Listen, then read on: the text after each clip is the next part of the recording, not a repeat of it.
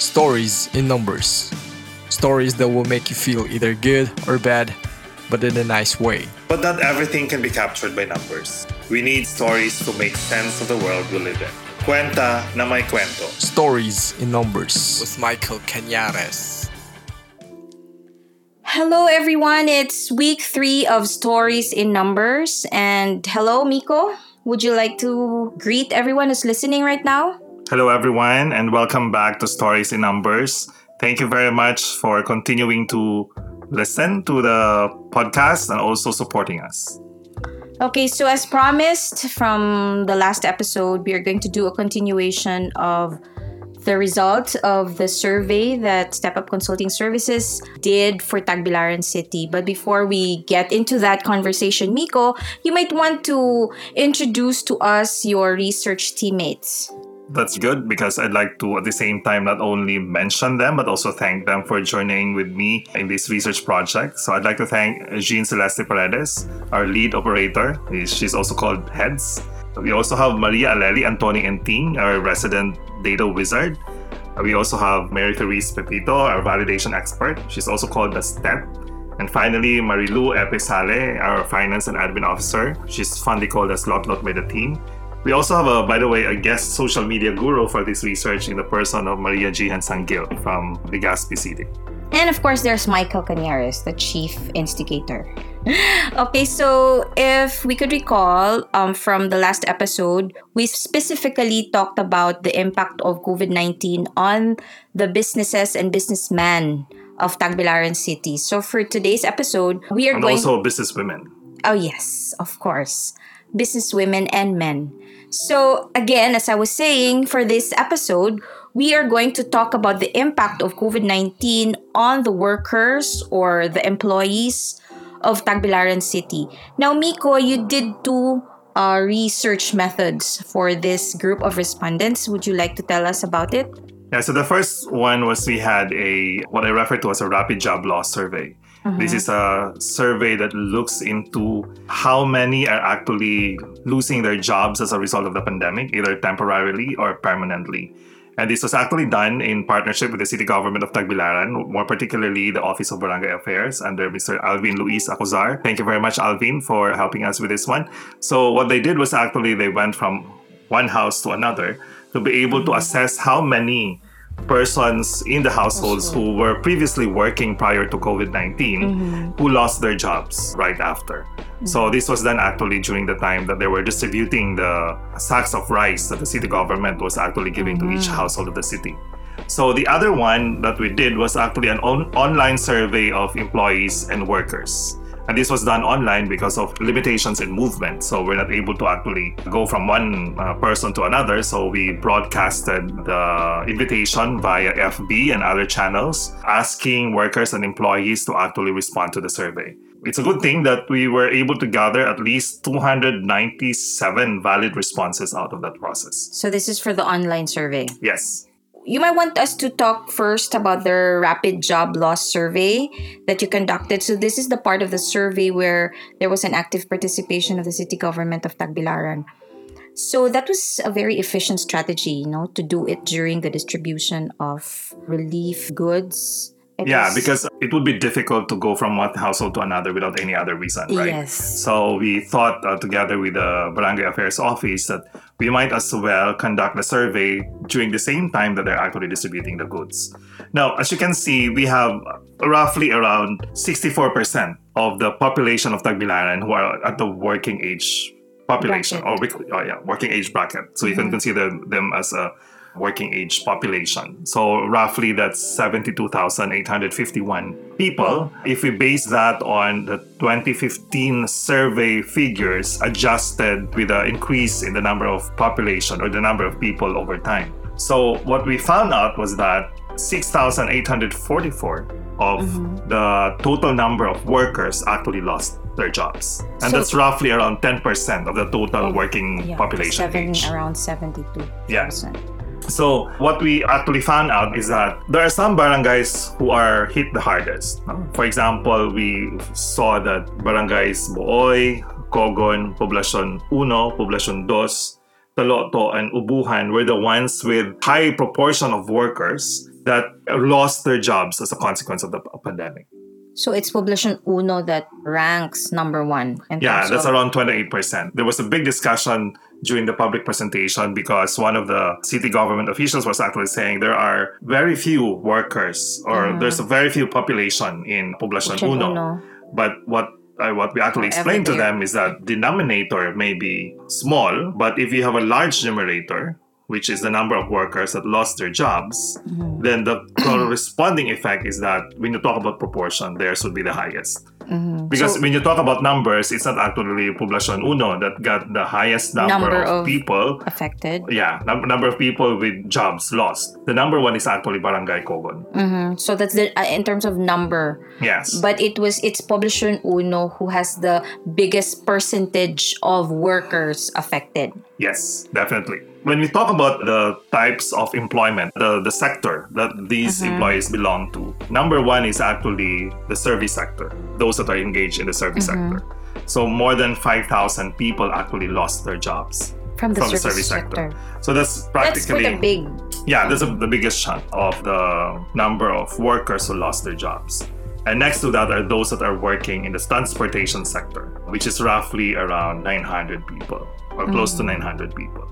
All the rest are in agriculture and fishing, manufacturing and production, as well as tourism. Okay, so it's worth mentioning that when you talk about these um, people who lost their jobs, they were not anymore segregated into whether they come from the formal sector and the informal sector. I mean, like just as long as they have a job prior to the pandemic and then that they have stopped working, they automatically become part of the count. Yes, Okay, Miko, moving on to the online survey of employees that you did. Would you like to talk a bit about the profile of the respondents? Yeah, so we were able to survey 297 employees or workers. A large proportion of this, 38.4%, is actually coming from government. And it's important to take note of this because when we actually ask the question whether or not they are experiencing job loss, these are likely those that they said no because the government actually did not lay off Yeah, workers, the but they did some arrangements in terms of working from home or reduced time, for example. So others actually coming from the service sector at 21.2%, education at 18.9%, tourism at 11.2, and others at 10.4. This actually involves insurance brokers, those working in the financial services sector, and so on. So that's still 60% from the private sector, a non-government private. Yes, yes, definitely. And almost 100% of these are working full time. Mm-hmm. And a large proportion are actually working for more than seven to nine years. Mm-hmm. Yeah, I've seen in the result like more than 50% have worked for 4 years and more. Yes. Okay, so what are the respondents saying in terms of the impact of COVID-19 on them? So, four out of 10 uh, respondents are actually saying that their income is negatively impacted. 24% or two out of 10 is actually saying that they lost their job either temporarily or permanently. But a large proportion, 8 out of 10, are actually saying that their work hours are actually affected. Now, But you- not necessarily including the income. Their work hours are affected but not translated to also a reduced a reduction in income. But you have to take note that around 40% of uh, respondents Yeah, are actually see. having reduced income. So Okay. there are those are actually who had their work hours affected, also at the same time reduced their income. Mm-hmm. Now, when you talk about the sectors, it's the tourism sector that is severely affected by the pandemic. Yes, expected. So 91% of those working in the tourism sector actually lost their jobs. So it's like almost all of them are Yeah, saying. yeah, definitely. Uh, 46% in the service sector actually said that they're impacted negatively by the pandemic, 25.8% from others, and 8.9% from the education sector. Now, it's very interesting, as I mentioned to you a while ago, that when we talk about government, they're not actually the ones that are impacted negatively by this pandemic. In terms of income and other economic factors, probably. Yes. Now, what is also interesting is that we've seen from the results of the survey that for every one employee who lost his or her job, at least three other people are negatively impacted. Uh huh. So Be- that's yeah, that's a significant uh, finding, Yes, I would say. definitely because it actually talks about dependency rate. So for at least uh, for every one person, at least three others are actually dependent on this person for financial support. So, like for every one count of employee affected, it's like you have to multiply that by four, so that automatically will be four persons affected. Yes, That's a lot. that's a lot. But if you talk about the experience, it's not always negative. No? The pandemic actually does not only impact them negatively, mm-hmm. because you also have seen that there are positive impacts that employees or workers have experienced. For example, 49.2%, or at least half of those that we surveyed, actually said that they had more time for their families. A quarter actually said that they were able to pursue hobbies, for example, gardening, photography, playing music, and so on. While another quarter of the respondents is actually saying that they're able to generate other sources of income. So that's good to know because they were still able to say that despite of what's happening, there are also some good things that have happened. Like understandably, because they're going to the office less, they have more time at home to spend with their families. Yeah, that's true. But alongside the negative impacts, because we talk about lesser income, also we're talking about lesser work hours and job loss, we have also seen that as a consequence of that, people are actually having difficulty in buying essentials. Yes. And because of the uh, closure of Yeah. Not only the closure, but because they have a decrease in income, a consequent effect of Oh, that yeah, is actually losing uh, the purchasing power to actually buy things. Mm-hmm. So, the other thing that we've seen, which is a little bit disturbing, is that as a consequence of the pandemic and also as a consequence of uh, the economic losses that the families are actually experiencing, around 20% of our respondents, and that's a lot, right? 2 out Mm-hmm. of 10 of our respondents are actually ex- experiencing depression and anxiety. I think that's worth expounding on, Miko. Like, we're saying in effect that COVID 19 has also affected the mental health of people. So, when they say they're experiencing some anxiety and depression, what do they mean by that? So, a large percentage are actually saying that they're anxious of what is going to happen, especially with their work after the ECQ. Mm-hmm. Several others are saying that they're feeling depressed or anxious just by the mere fact that they're actually not able to work, not able to go out, and not able to mingle with friends and so on. You cannot actually go out if you don't have a quarantine pass, right? Yeah. At some point during the lockdown. There were people who were bored, they ran out of things to do, they experienced frequent quarrels at home, having bad dreams at night, and also experiencing difficulty in adjusting to the new setup. Yeah, so in effect, saying that people really have gone through a lot of things like economically, health wise, mental health wise. So, given all these things that our people are dealing with, how did the respondents, what did they do to cope with the difficulties that they are experiencing? So you can see from the respondents' responses that what actually troubles them a lot is the economic aspect. No? Mm-hmm. Because if you talk about the health aspect, they can actually do so much about it, right? They can mm-hmm. stay at home, they can wear face masks, wash mm-hmm. their hands Eat regularly, right, sleep right. yeah, sleep right, and so on. But they cannot do something about their loss of revenue. Mm-hmm. So what I mean is they don't have much control about it. So a mm. lot of the measures are actually reactive in nature. Mm-hmm. So our respondents are actually they're reducing their expenses. They look for other sources of income. They borrowed money from friends and family. They set up a temporary business like baking goodies and selling them. They cut off basic utilities like water, light, and mobile phone subscription. Mm-hmm. So this is actually more about Managing cash flows. yeah, managing cash flows and cautioning them against future adverse impacts with the uncertainty of not having any job at all in the next mm-hmm. couple of months.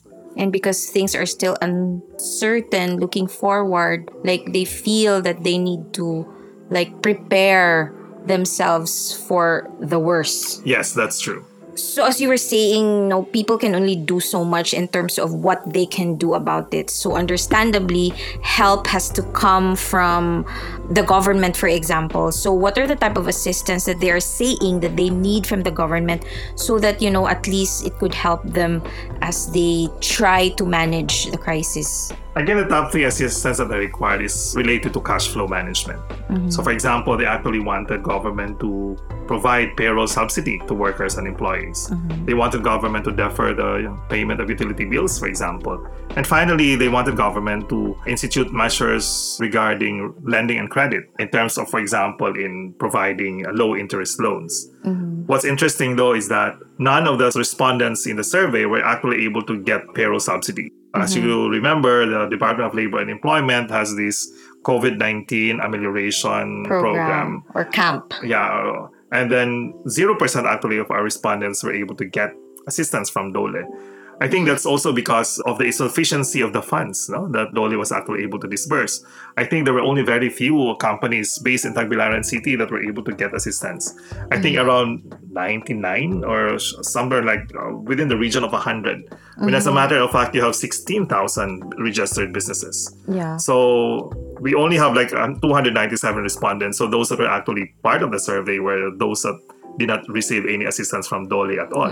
Now, what's interesting though that even though they were able to get payroll subsidy, at least a significant portion of the employees were able to receive economic support in terms of relief goods from the city From the government. city government. So 90% receive assistance from the city government. And this is, I think, uh, one thing that we can credit Mayor Baba Yap, the city mayor of Tagbilaran City, for doing, right? I think they had four rounds of actually distributing Yes. uh, relief goods to all households. Yeah, and even those who are staying in like apartments who are not necessarily citizens, I mean, like or registered voters of Tagbilaran City. However, they are residents of Tagbilaran City. They also got a share of the assistance from the government. But you might be asking why only 90% of employees are actually I was receiving assistance. Why not all? Yeah, because there were workers that were part of the survey that are actually not from Tagbilaran City. So there are people who are actually working in Tagbilaran, but, Mm-hmm. But are uh, not are residing living. Mm-hmm. elsewhere, and that makes them ineligible to receive assistance from the city government. Yeah, I think one of the reasons probably why some or many of or all of the responses did not get assistance through DOLE's CAMP is probably because they did not qualify because there is a certain you know qualification to be able to get assistance from DOLE and then there's another uh, form of assistance for another bracket of you know But I still Earth. think that the reason for that is actually insufficiency.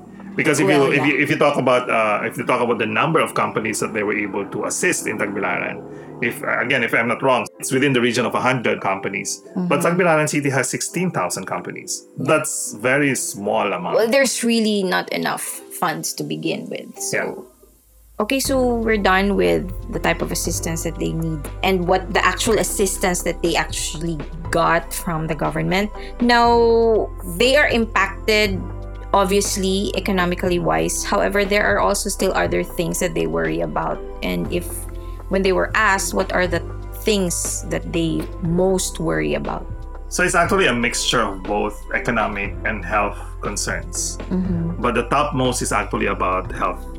So mm-hmm. em- workers and employees are actually worried about them or their loved ones contracting the virus. Mm-hmm. The second uh, thing that they worry about is financial insecurity due, due to job loss. The third is increase in the number of COVID positive people. Fourth is economic recession. And fifth is collapse of the healthcare system. So if you look at these five things that employees worry about, majority a large proportion of that is actually about health. health. hmm So, like, which, moving on, um, if you talk about what they think the government should focus on in terms of addressing the impact of COVID 19, what were their response? So again, you see, uh, it's actually consistent with the top things that they're worrying about. It's again about economic as well as health.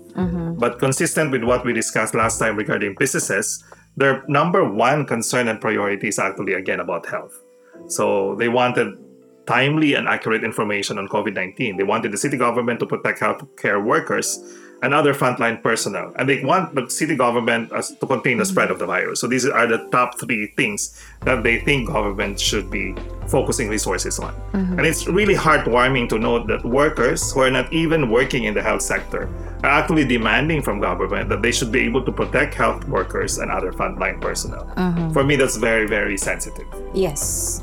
Because it's also knowing that, you know, these are the people who are going to help them, God forbid, in case he would be sick and would need to go to the hospital. But I guess it's also saying that the businessman and the employees or the working sector are one in saying that this is primarily a health crisis first and that we should address the health concerns first among other things. I think that's a false dichotomy. I think, I think from my perspective, what the government should be doing is actually uh, at one end, uh, controlling the spread of the virus, but also uh, another end, ensuring that the most vulnerable in terms of economic hardships are actually protected. So I should reframe that by saying this is as much a health crisis as it is an economic crisis. No, I, I think you're right. This is a health crisis, but it has far-reaching impact uh, than just being A health crisis. no than, than just on the health of people. Of course. That is why we did the uh, socioeconomic survey. Yeah. Given all the negative and a few positive things that the employees have experienced during this pandemic, what is the main outlook, if you would say, of these respondents in terms of now and looking forward? Actually, there are three things that we talk or that, that we ask the respondents in terms of outlook. One is we ask them what's the likelihood for them losing their jobs in the next six months. Mm-hmm. The other one is we're asking them what's the likelihood of them actually getting positive for COVID 19. And the last one is uh, what's the likelihood that they will get depressed or anxious in the next six months? Mm-hmm. We've seen that, for example, in the case of job loss, 20% are actually saying that they will likely lose their jobs. Mm-hmm. 33% are not sure. So there's a high level of uncertainty there because I think a lot of the workers also are not confident or not sure whether they can still go back to work or their employers can still go back to business. Yeah, that's more than 50% of them. Yeah. The other thing is that 26% actually are worried that they might test positive for COVID 19, with 43% actually not sure. Again, there's a high level of uncertainty there mm-hmm. because, as you see, these are the workers that are actually going out on a daily basis. So mm-hmm. they go out, they mingle with people, they deal with clients, and so mm-hmm. on. So you can really expect that they are very, very anxious about the possibility that they will be contaminated with the virus. Yeah, it's like you get worried that you will lose your job, but if you have a job, you also get worried because you need to go out, you might get contaminated. Yes. And finally, this one I think is a little bit disconcerting, or I don't know. I mean, this is alarming because three out of 10 our respondents actually said that they will likely get depressed, mm-hmm. with three out of 10 also not sure. So that's like almost 60%, 60%. of, or not almost, but rather around 60% of our respondents actually saying that they will likely get depressed or there's a possibility for them to actually get depressed as a consequence. So this is like this is another angle of the COVID crisis that it also affects the mental health of people. Yeah, because I think a lot of the things that we do to be able to recover from negative events in our lives are actually not available anymore. Are also yeah. so you cannot go to your friends to drink or to go to a restaurant to laugh things off Mm-hmm. or visit the church or yeah, I mean like there, these are the things that uh, we normally do. I mean like I know people with yeah to cope with a certain negative event in Mm-hmm. our lives right and at the same time also i think people are not able to go out anymore you know i mean like to be Mm. confined with the four walls of a house i mean like some will have really big houses and big lawns but we know that not, not all of us have the same ki- type Mm-hmm. of capacity right so if you're just confined to a small room with all of your siblings together Mm-hmm. there's not enough space for you to be able to breathe so i think the mental the mental crisis if you like or the mental impact of COVID-19 on people is actually something which is undervalued. You know, because I mean, we don't actually talk about these things a lot. as oh yeah, so often I mean, as- if you look at, for example, at the newspapers, you don't actually have news about people actually. yeah, or there are no statistics about Yeah, precisely. Mm-hmm. You have daily statistics of how many got contaminated with Mm-hmm. COVID 19. You have like probably regular or weekly statistics of how many are losing their jobs. Mm-hmm. But you don't have these types of discussions out into the open. yeah, not even discussions. I mean, there are no statistics. There are no not even discussions or venue for people, much venue if there are any at all, um, to to cope to help them mentally. Yeah, yeah. So, yeah, I think it's something that the people who are addressing the crisis should also look into. So, I guess that's all there is about the survey that we did on employees and workers of Tagbilaran City. So, again, if you could give us a reflection or any form of suggestion, probably to the government or to any agency managing the crisis, and as a result of your survey, you know, what you think would be that input that you could give to them. I'd like to speak about three things. The first one is, I think, something that I talked a while ago about the false dichotomy. You know, I mean, okay. yeah, so this is not just uh, So we're not actually saying you do this first and do the se- second. We've seen, for example, that our workers are actually prioritizing health measures over Are- economic measures, right? Are probably more anxious. Yeah, but you're, it's not actually about you know just go ahead and implement the health measures without necessarily taking care of Of economic course, measures. that's as well. not what I'm saying. no, no, no, I'm not saying that you're saying that, but sometimes that's what we see. You know, I mean, that's what Mm-hmm. policymakers are actually saying. They will say, for example, that you know we have to really close the economy because you are not actually following rules and instructions and so Mm-hmm, on. So I mean, like. I think that's a false dichotomy. So for me, I, at least it should be because we have seen that this crisis actually impacted not only on health but also economic Economic. the Economic- lives of people. And not only that, their mental health as well. So therefore, we really have to take care of these things altogether. Mm-hmm. Really have to make sure that our healthcare system is ready, but at the same time, also you have to have measures that actually protect the most Jobs of the people. yeah, the most, especially those that are most vulnerable. Mm-hmm. The second thing that I would like to say is, I mean, just as we do with the health crisis by ensuring that we protect the most vulnerable, Mm-hmm. that is also one thing that we should also be doing in, in the economic space. Mm-hmm. You know, I mean, we're saying, for example, that you know, children and senior citizens should not be going out because the risk of contamination is high. High So therefore, that we, sh- we should also be doing something of that sort in the economic space. We should be able to identify those that are most vulnerable to economic shocks, and therefore institute measures to protect them from uh, farther uh, uh, farther uh, destitution. Because as you see, I mean, this is not anymore a problem of just job loss. No? I mean, we've seen, for example, that it actually has some implications on how people are actually eating. You know, I mean, so if things to continue to be as bleak as it is currently economically, then you can see, for example, that people will get hungry. I mean, A lot will be starving. yeah, yeah. So, and the third one, I think that this call that I'd like to make to every one of us here that's listening to this podcast is actually to do as much as we can to support recovery. And by that, I say, what do I mean to say by that? So, Whatever one, good you can do to help. yeah, so like for example, uh, one thing that you can do is if you have a lot of money that you can give out to those that are vulnerable, you can donate to charities, for example, that are continuously doing good work in terms of giving assistance to the most vulnerable. You have the likes, for example, of the ABAG program of the Diocese of Tagbilaran headed by Bishop Abet that still needing donation. No? I mean, like they're still uh, having a fund drive for more support because though they were able to raise like uh, probably around 6 million pesos, that's not enough probably it's like 200,000 left to be able to take care of the most vulnerable. So the other thing that I would like to also to advocate for is uh, to support local producers. So we have seen, for example, in the survey that a lot of our employees are actually resorting to different ways of earning income, like cooking and selling things. So for those of us here that are actually able to buy and need stuff, let's take a look at what people are actually selling and supporting them as much as possible. We should not shortchange them for what they're actually offering to us.